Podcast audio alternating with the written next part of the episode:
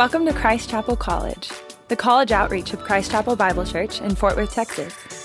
We hope everyone experiences what Jesus calls abundant life. So we unapologetically point to Him as the source of life and joy.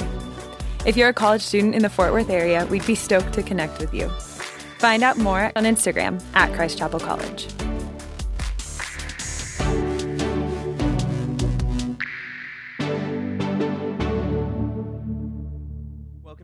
Christ Chapel College. Uh, my name's Nathan. I'm just one of the pastors on staff here. Um, this is Amy. That's Ben. They're both big deals. Ben likes to wave. Um, hey, welcome. Um, we're so glad you're here. Um, here's the thing. Before we get jump jump into this, um, I love that song, and I love uh, that the worship team got to lead us in that. And it points to a truth that we always um, will remind you of every week that you're here. And it's the fact that we are just broken, imperfect people who worship a perfect God who redeems and restores and makes broken things whole. So that's what this morning is about. Um, with that said, though, if it's your first time or your hundredth time, wherever you are on the spectrum, and you want to make this place feel a little bit smaller and be a little more known, uh, fill out a connect card or a serve card. Both are great ways to get plugged into this ministry, and there's a lot of options on each of those. So uh, fill one of those out if you're interested. Some calendar stuff for you. This upcoming Wednesday, we have a young adult service called Renovate. Um, it happens about seven, eight minutes down the road at the church that we are connected to called Christ Chapel Bible Church. Happens in a big sanctuary. I think, Ben, are you preaching?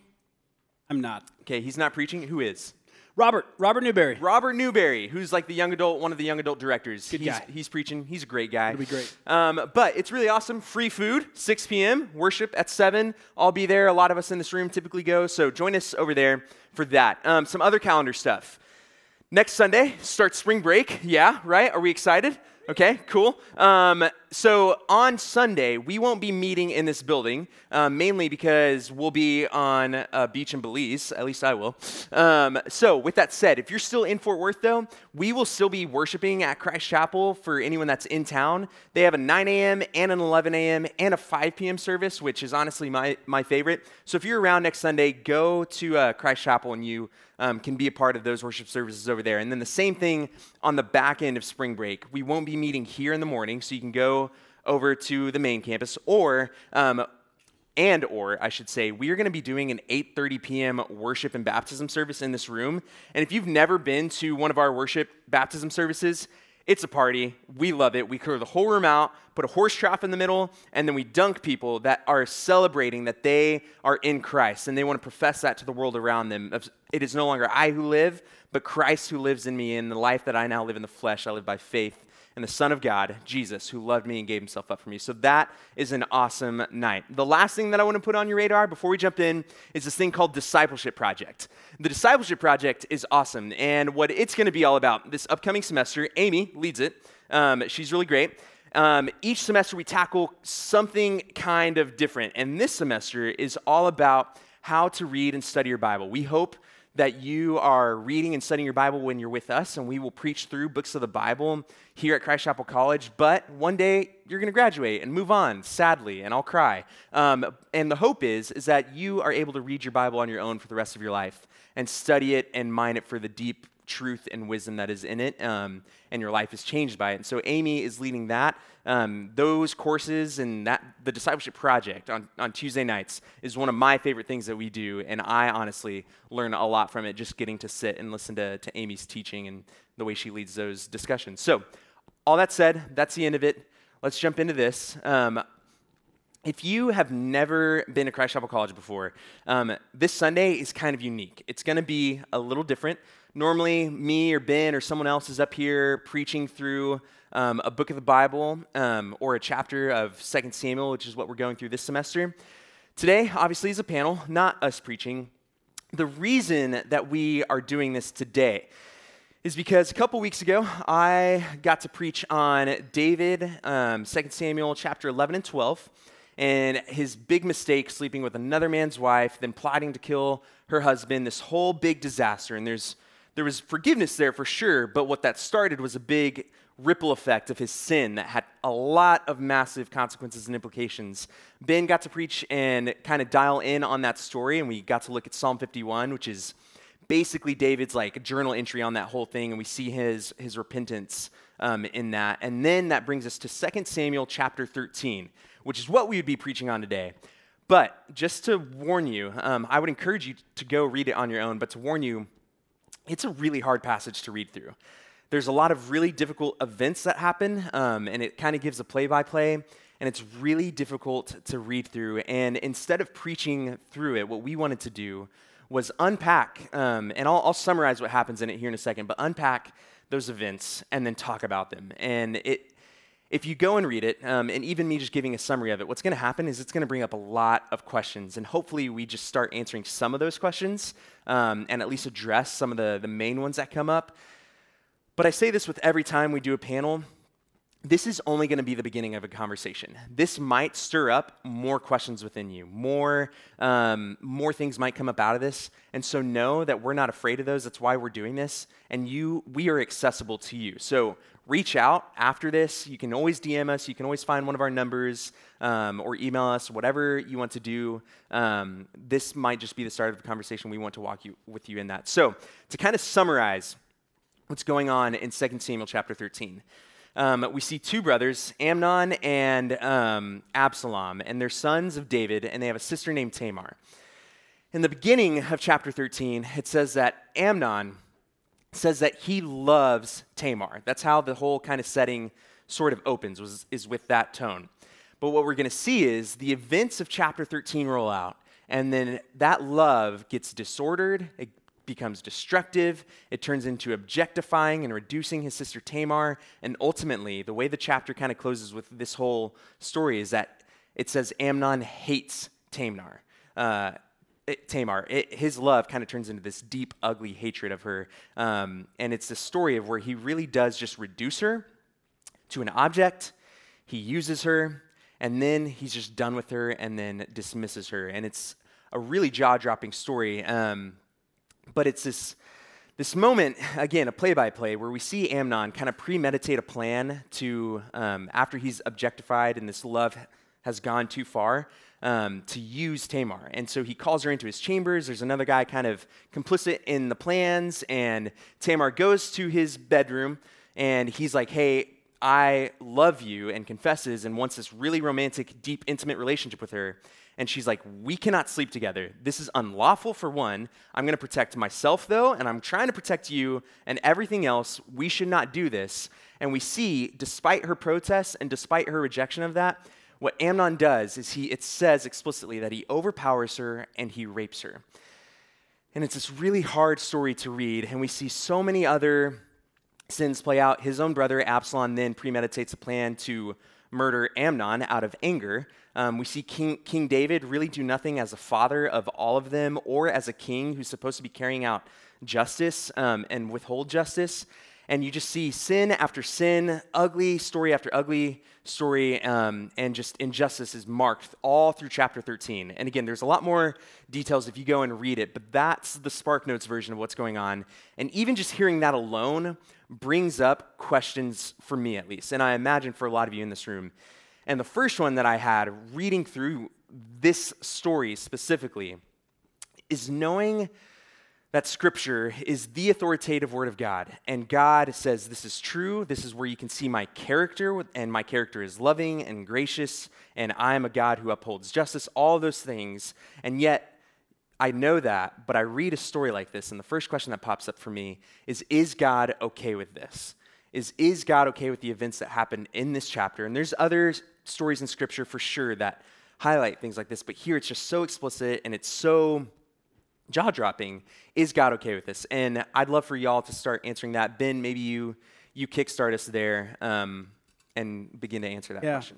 Um, I think it's a, a really natural question that uh, and when you study God's word, and, and this is God's word, this is, uh, we believe this is authoritative, uh, and yet when you come across awful, horrible stuff like this, I think that's a really natural question to ask. And the answer is absolutely not.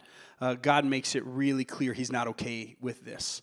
Uh, he hates evil. I mean, even explicitly uh, here in this story, I mean, Deuteronomy 22, um, God explicitly talks about you know, this kind of idea, the, the idea of sexual assault and abuse and rape, and uh, God hates it, especially especially towards those who are vulnerable. Um, and this today is a heavy day, right? We're not going to beat around the bush. We're also not going to avoid hard things in Scripture.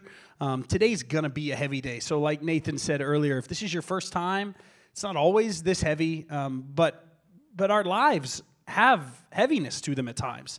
There are seasons in our lives, there's things we've experienced, and so, um, man, answering these hard questions today is going to be really important. Um, maybe for you, or throughout the next you know 45 minutes. Um, somebody the Lord puts on your heart that, that needs to hear this and needs to remember this truth. Um, but God hates it. Uh, God hates when when vulnerable people are abused and used. Um, we're going to talk a lot about. Obviously, this story is about a woman being raped here in chapter 13, but uh, we know, man, this is men and women, males and females have experienced this kind uh, of horrible thing that God says page after page after page in Scripture uh, that He hates. Uh, something really fascinating, and actually, Amy made this observation to me, and it's just stuck.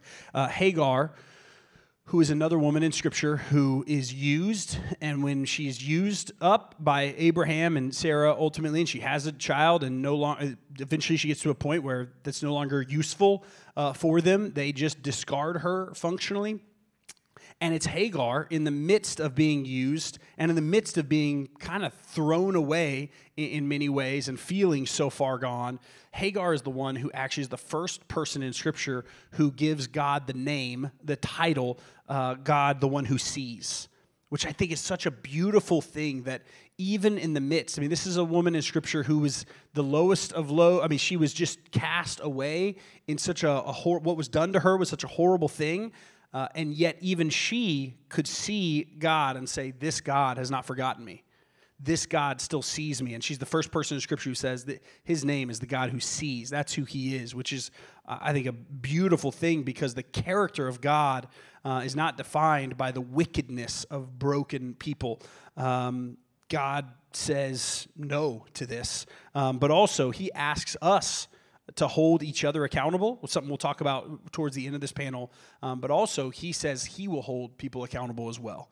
Uh, he takes this really seriously, and, and he's, he is a God of justice. Sometimes that justice doesn't come on our timeline or, or as quickly as I'd like to see it, um, but we do believe that. And so, man, authoritatively and as loud and as boldly as I can say, God's not okay with this. It's really good.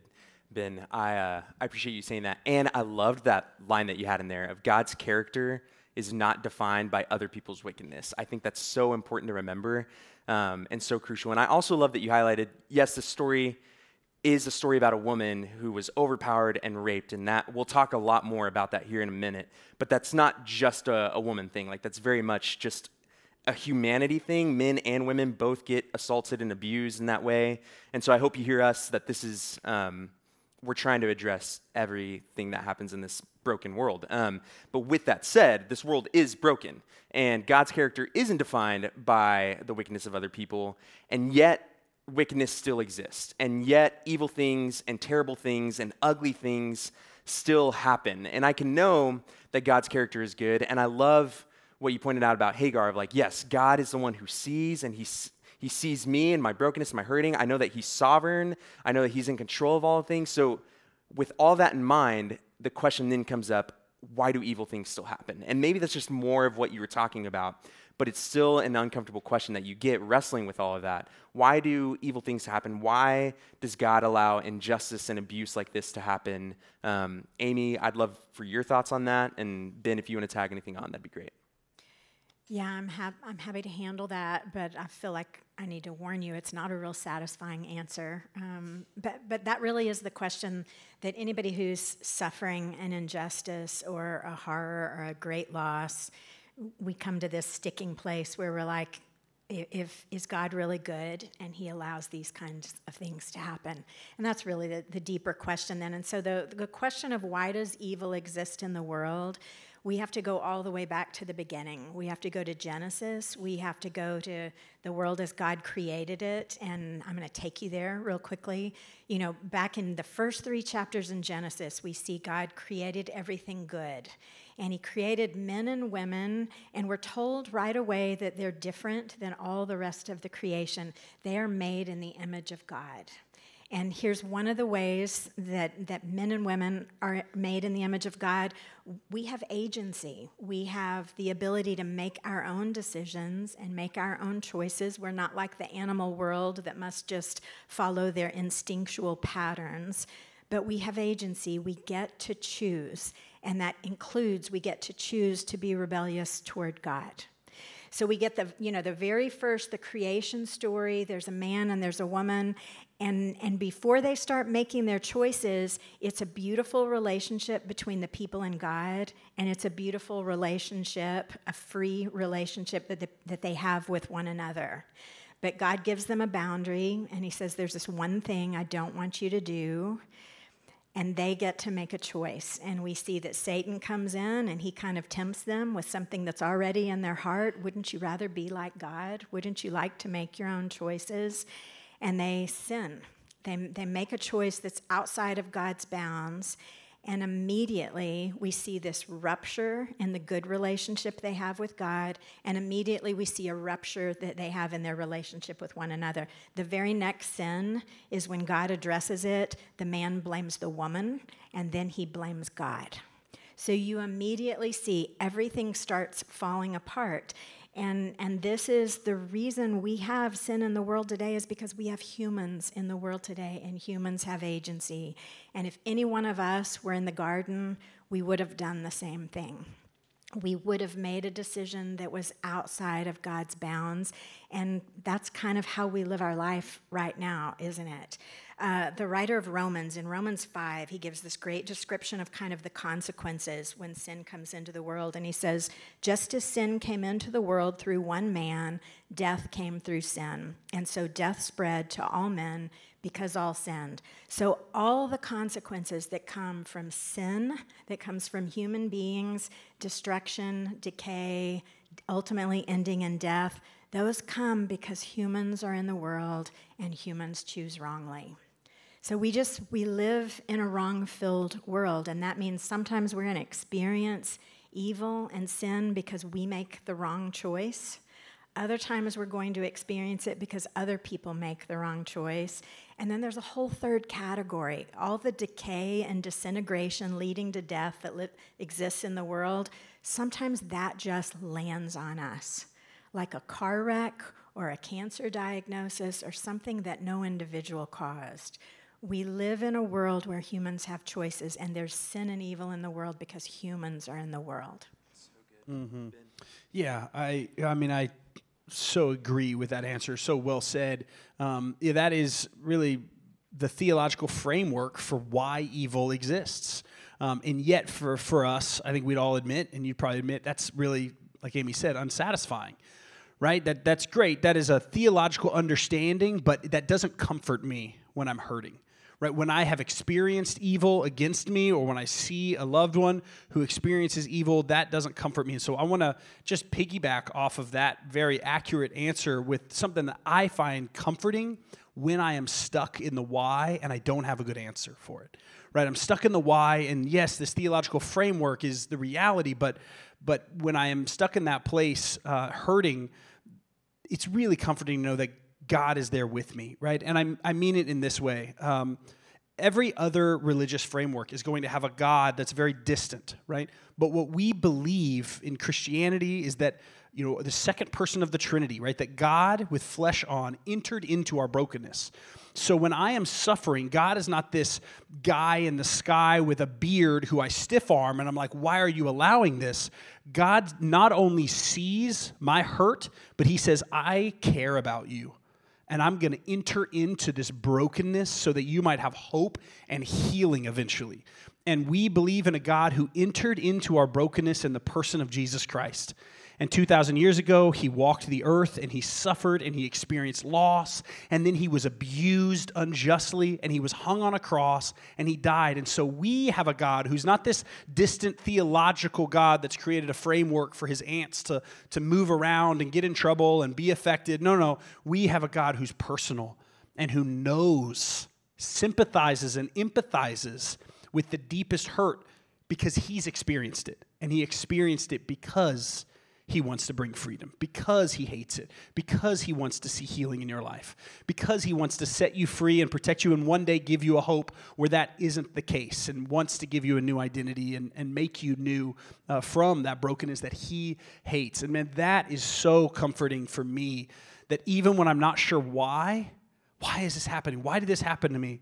I know I got a God who sympathizes and empathizes and, and walked it, walked it so that I might one day experience newness and freeness from it. That is huge uh, as I as I wrestle with kind of the all right theological, but the, the today, the practical. That is really good, Ben. And that is comforting to know that God actually experienced evil and abuse and suffering.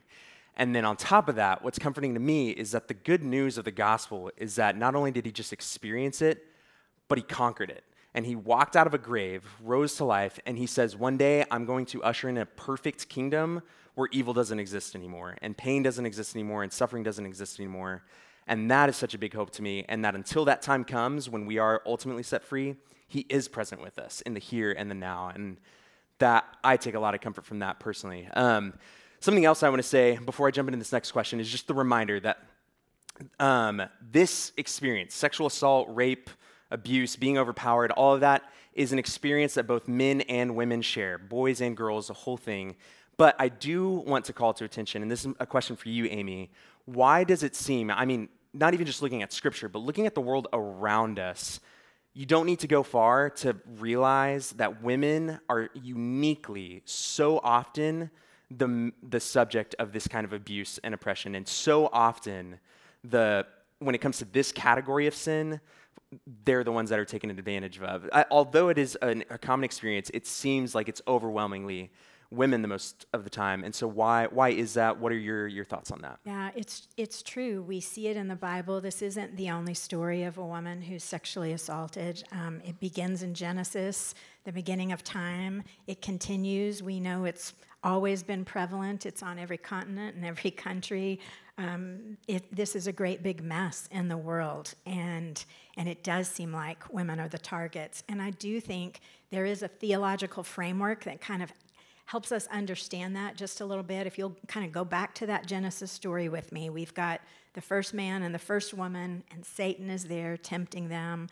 And as God brings all their sin to light, and is addressing them, God actually addresses Satan in that instance. And this is what he says. This is Genesis 3:15. He says, "I will put enmity, which means hostility and hatred.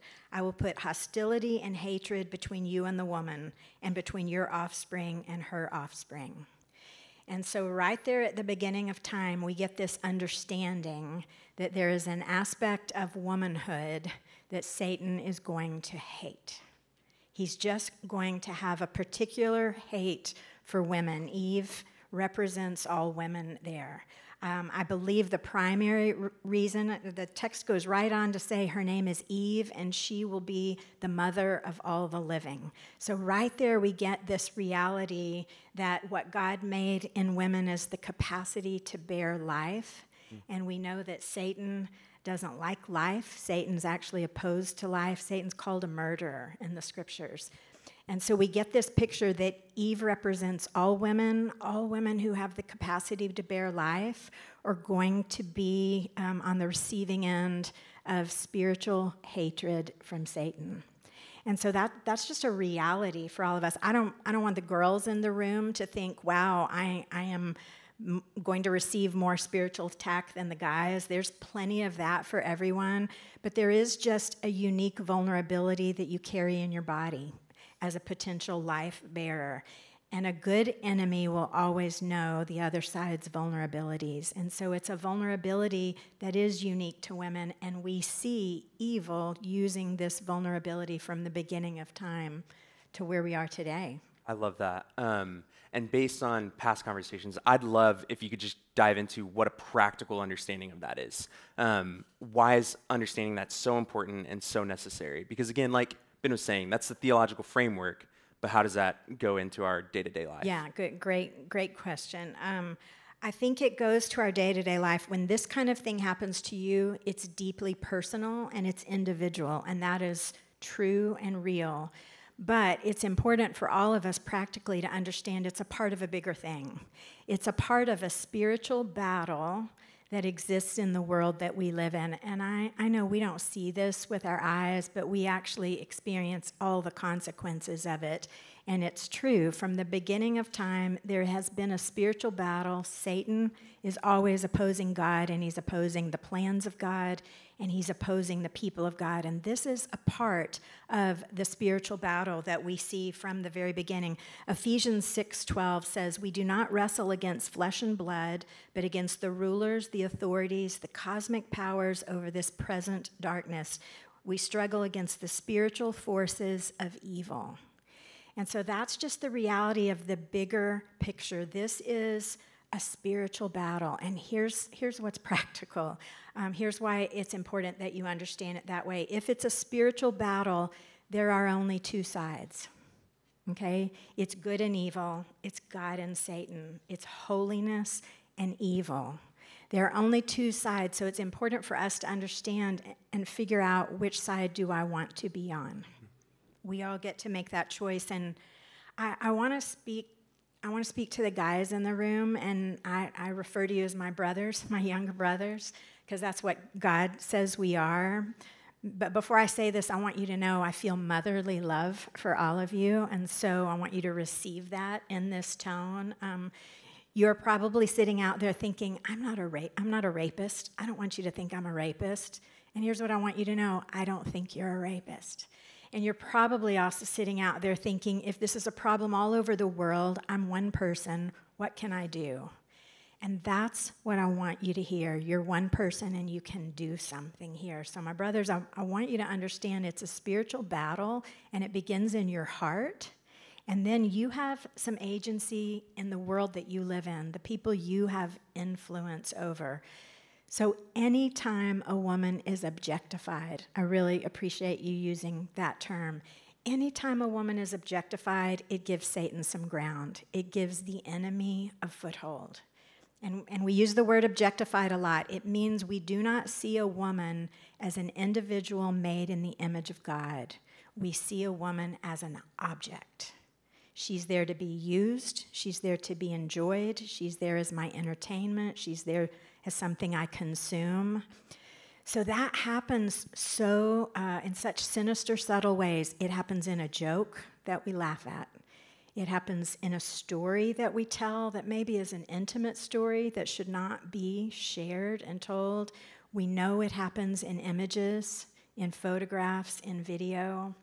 So, guys, I want you to know first in your heart, anytime a woman is objectified, you're giving the enemy some ground.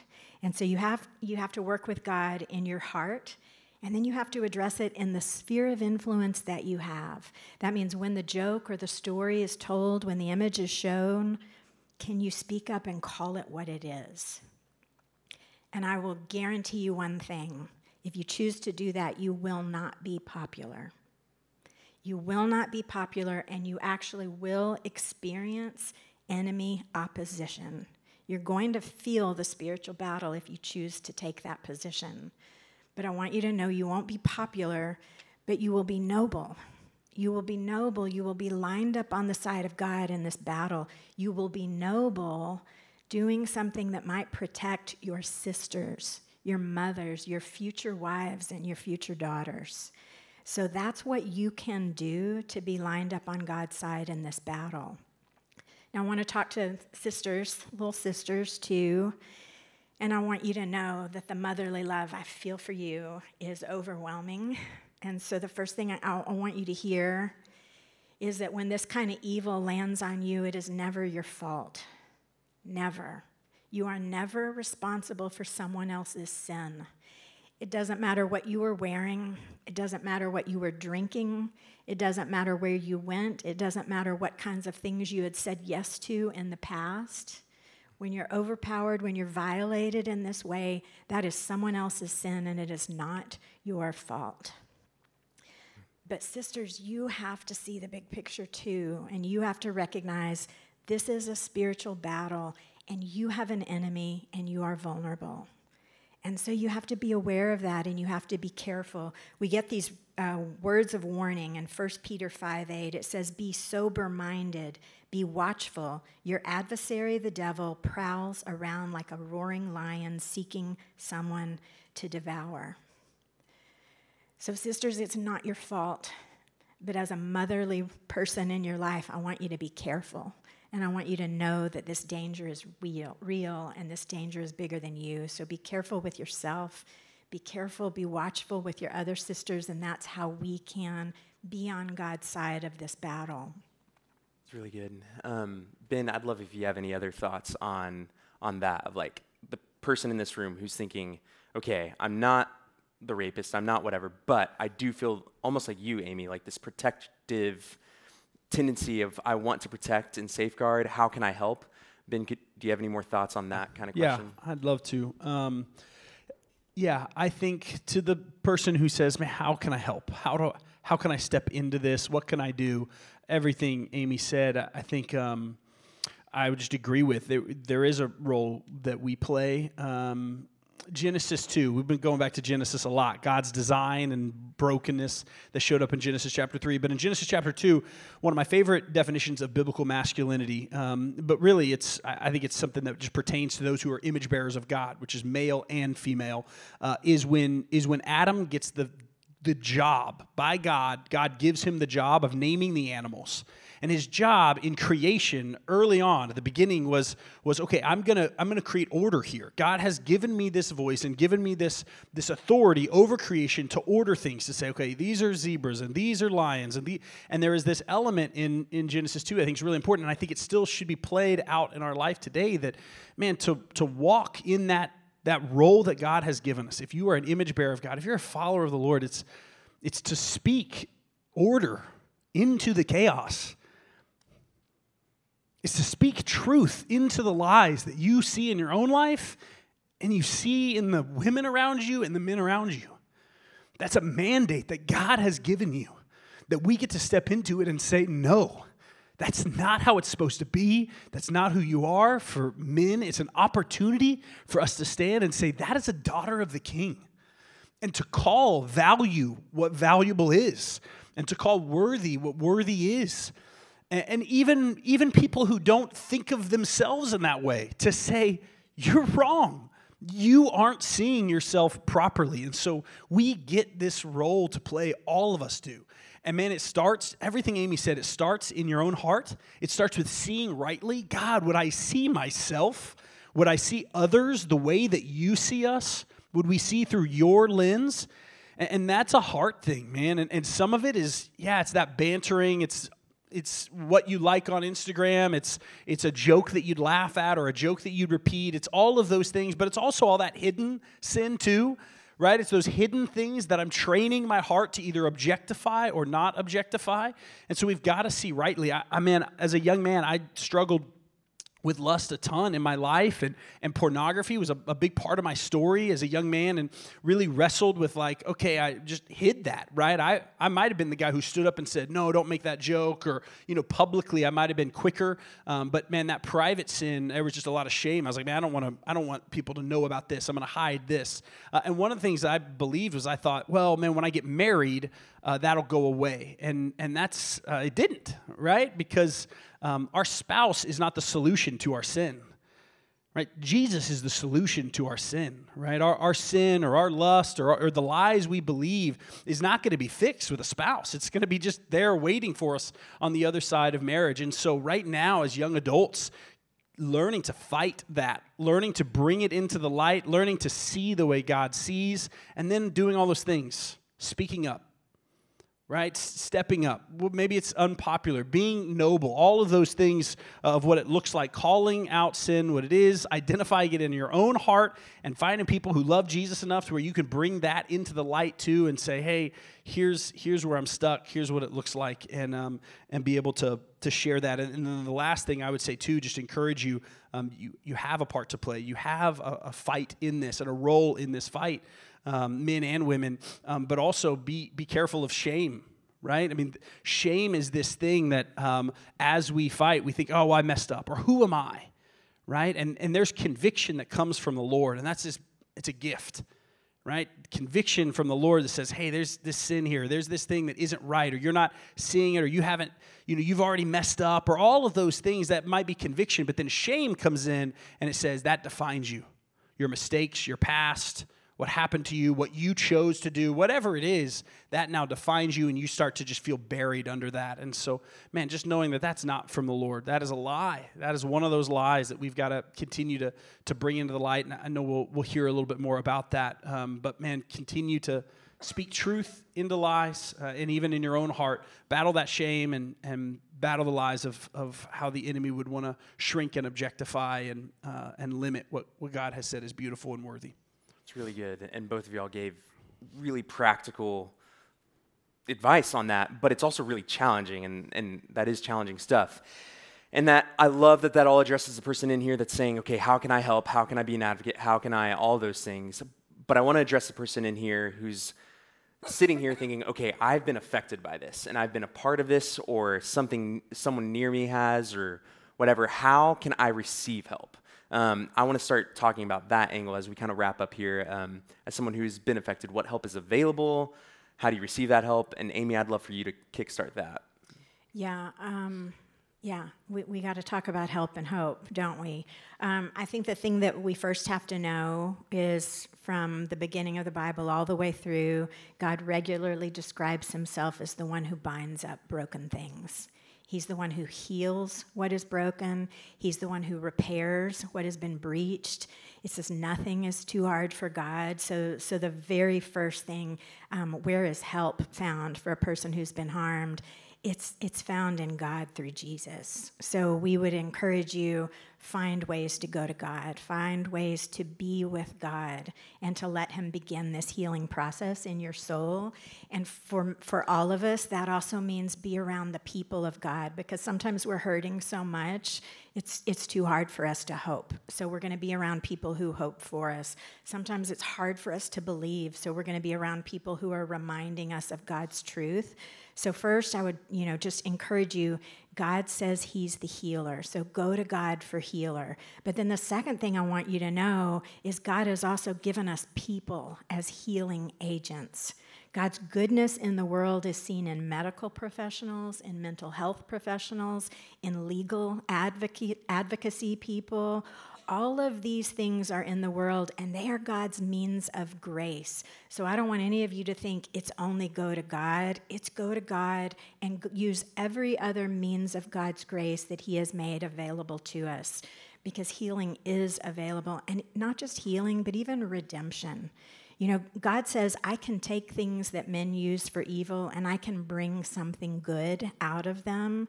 And, and we're going to we're gonna hear from somebody who has a redemption story and she has a healing story, and she's just a picture of that today.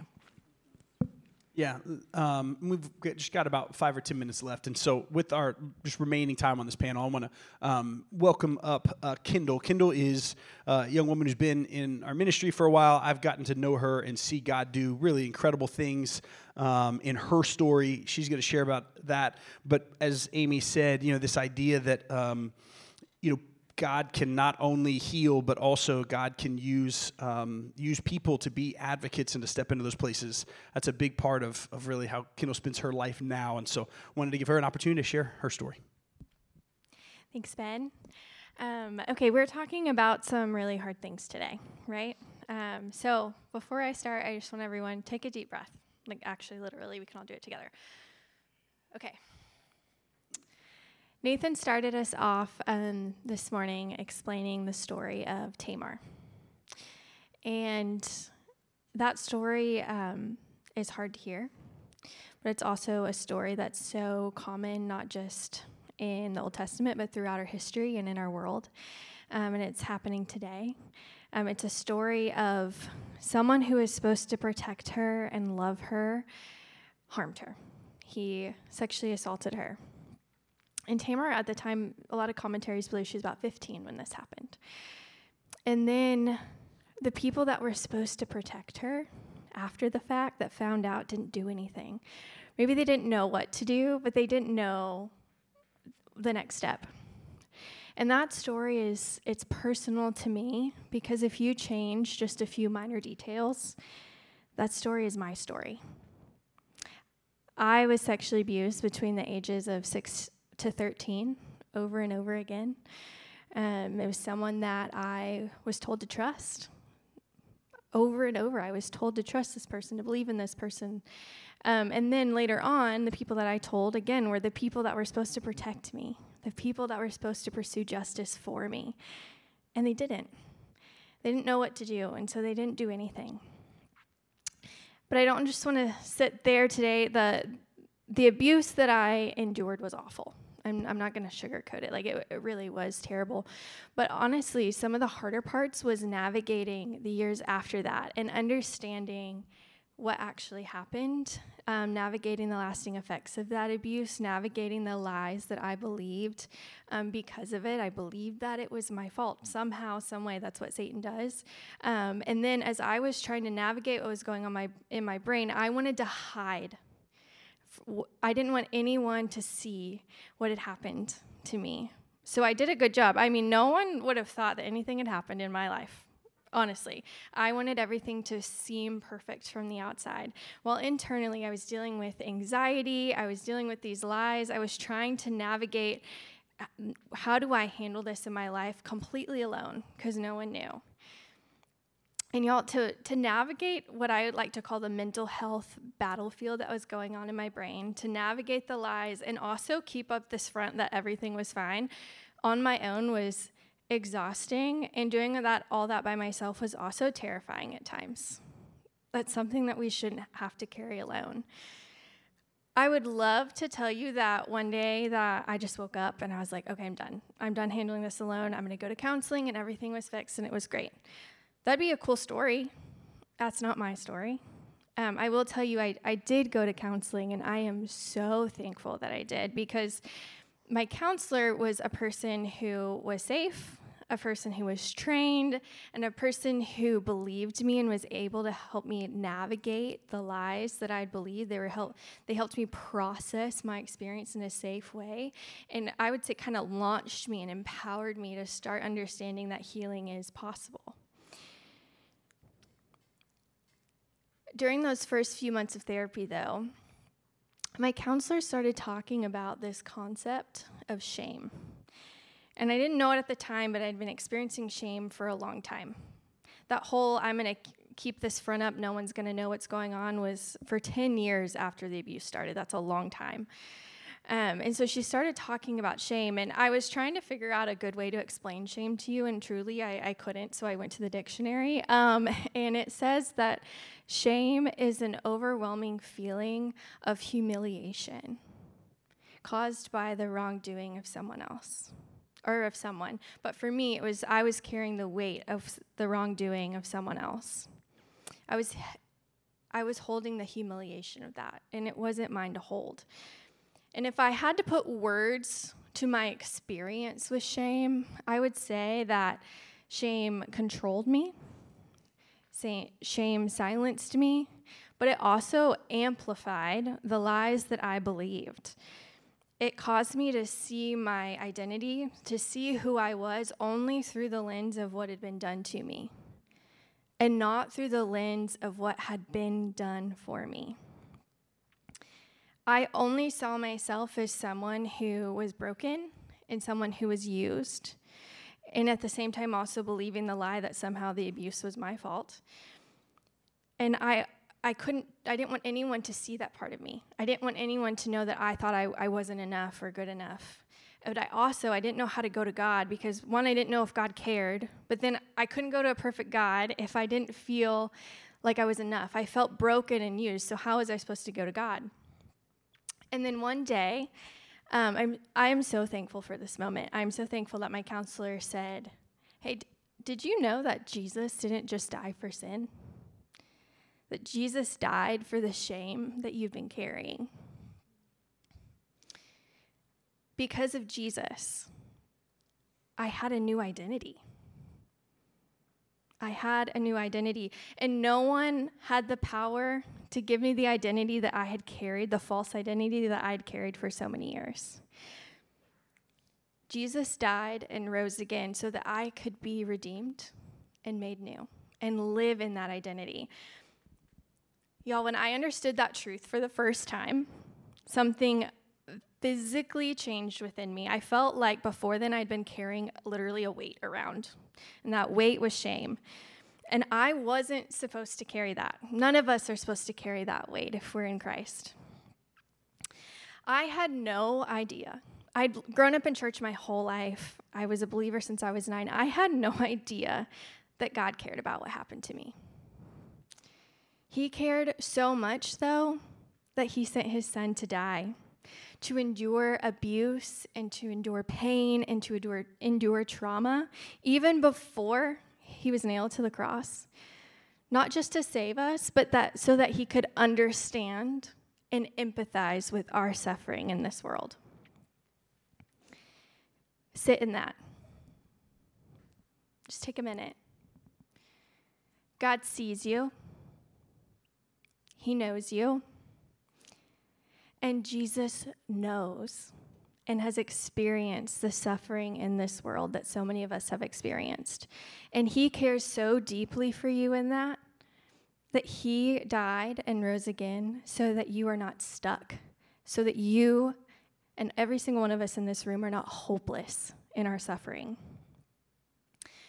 If you're in here and you have experienced sexual assault and sexual abuse, or you're still navigating what your experience is.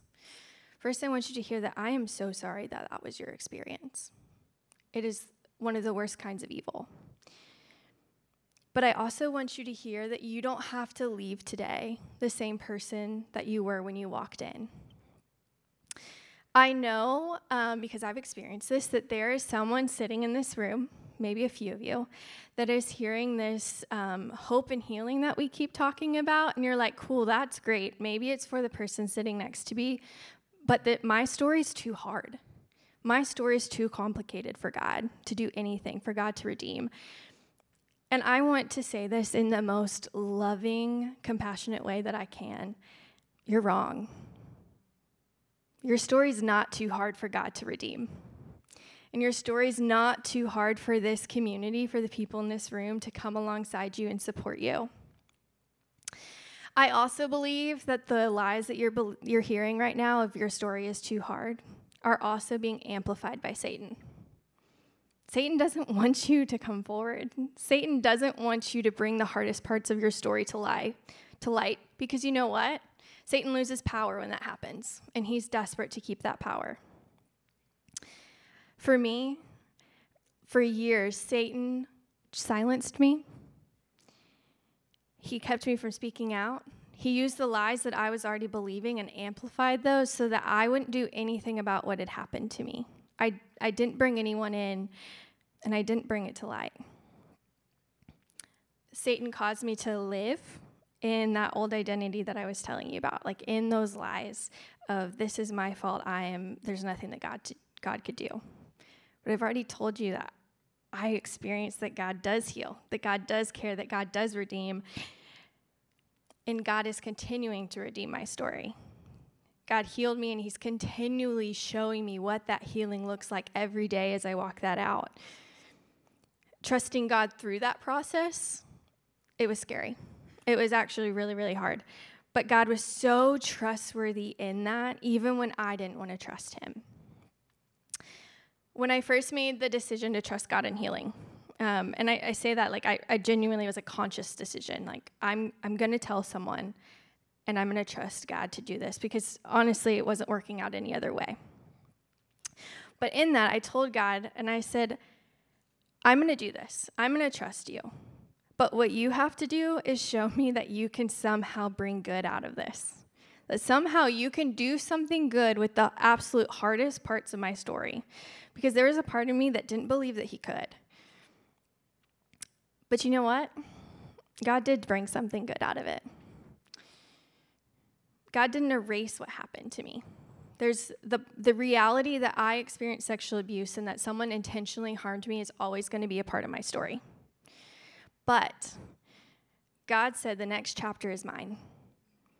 And I thought what God was going to do is I was going to just have these tools to navigate the hard stuff that I was ha- experiencing and then maybe have a few random conversations with girls over coffee right? And get to share my experience that healing was possible. But God, um, doing what He does, um, He changed the trajectory of my life. He allowed me um, to have a mission in life to get to serve and walk alongside women who have the same experience that I have. And I get to tell them each and every day that hope and healing is absolutely possible. I get to advocate for women who don't feel like they're worthy of being advocated for. And honestly, it's one of the coolest things to get to sit not in the reminder every day of the abuse, but in the reminder that God redeemed. And I get to share that. The process of bringing your pain to light is going to be really hard. It's going to be scary at times. But I promise you that it will be worth it. God is a God of healing. He is a God of comfort. He is a God of redemption and restoration. God is trustworthy. I've experienced it in my own life. He is trustworthy in healing, and He's the one who does the healing. Will you trust Him today with the hardest parts of your story? Don't leave here today without talking to someone. Talk to a staff member. You're more than welcome to talk to me. I'll be around. Um, but there's information even on the tables out here. Don't leave without having a next step of how to trust God with the hardest parts of your story and to trust Him with the healing. Kendall. So we knew we could talk to you about these big ideas of evil in the world and a God who wants to heal but really the, the most powerful thing is to show you. And so that's what Kendall's doing with her life and her story here. She's showing you that all these beautiful ideas about a God who heals are true. And the even more mind blowing ideas a God who redeems, who works in something really evil and brings something good, that it's true.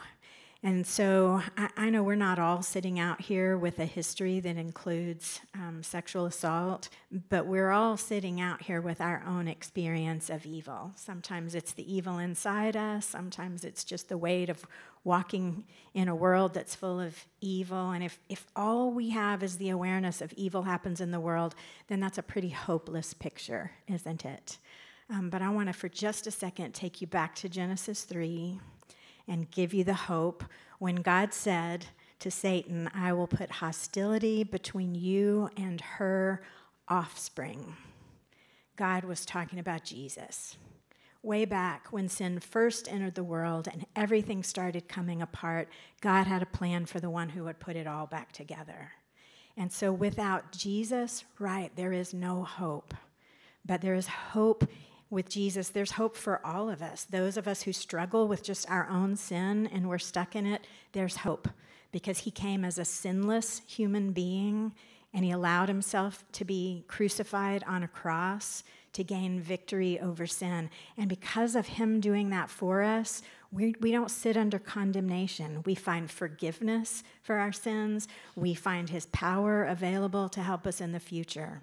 And for those of us who have suffered evil at someone else, because of Jesus, we find his compassion. We find him suffering alongside us, and we have hope for redemption. So, evil in the world, yes, and that does seem hopeless. But with Jesus, there is hope. So choose hope. It's really good. I love that. Guys, this was wonderful. Ben, Amy, thank you so much. Kendall, thank you. Um, yeah, and again, this is just the start of a conversation, so don't hesitate to reach out. Here's how I would love to end, though. Um, I want to go ahead and invite Demi back up on to the stage. And I really just want this next little worship song that she's going to do just be a time for you and the Lord. So if you need to stay seated and you don't want to stand up and worship, stay seated. This is space for you to reflect. What we just talked about is really, really heavy stuff. Um, and I love how Amy just ended with that of hear hope and hear a God of compassion and whose character is not defined by the things that happen to you and other people's wickedness. And so we don't know what you're bringing into this room. Um, maybe harm has been done to you, and you are bringing wounds that are fresh and real, or like a part of Kendall's story that have just been there for a long time, and you've been concealing them. Maybe that's what you're bringing into here. Hear a God of hope and who wants to redeem and restore. Maybe you're bringing into this room um, some other burden. Maybe it's shame, like Kendall talked about. Maybe you've inflicted wounds on other people. Maybe it could be a whole array of things. Hear a God uh, who loves you, who sees you, and who wants to redeem and restore, and who takes broken things and binds them up, who takes imperfect people and restores them and makes them whole. That is the God we have, who looks at you, and if you are in him, says you are not defined by your past. You are a new creation. The old has gone. Behold, the new has come. So that's the kind of God that we have. Demi's going to lead us um, in worship. Let me just pray over us real quick, and, and then we'll get out of here. Father, we love you, and we thank you for who you are and how you love us, and that you see us and you look at us with compassion and with empathy someone who has experienced suffering, someone who has experienced um, all of the brokenness of this world, Father, um, and you are present with us in whatever burden we are carrying. Remind us that you are a God of hope, that you are a God of healing, and I just pray in your name, Jesus, that in these next few moments, as we are just sung over and as we join in worship, that we, as we draw near to you, we would find that you are right there and we experience your truth, your love, and your healing even in these few moments. Um, Father, we need you. We pray that you change us from the inside out. We pray that you redeem and restore us from the inside out. Uh, Father, we pray all of these things in your holy and precious name. We love you. We need you. Amen.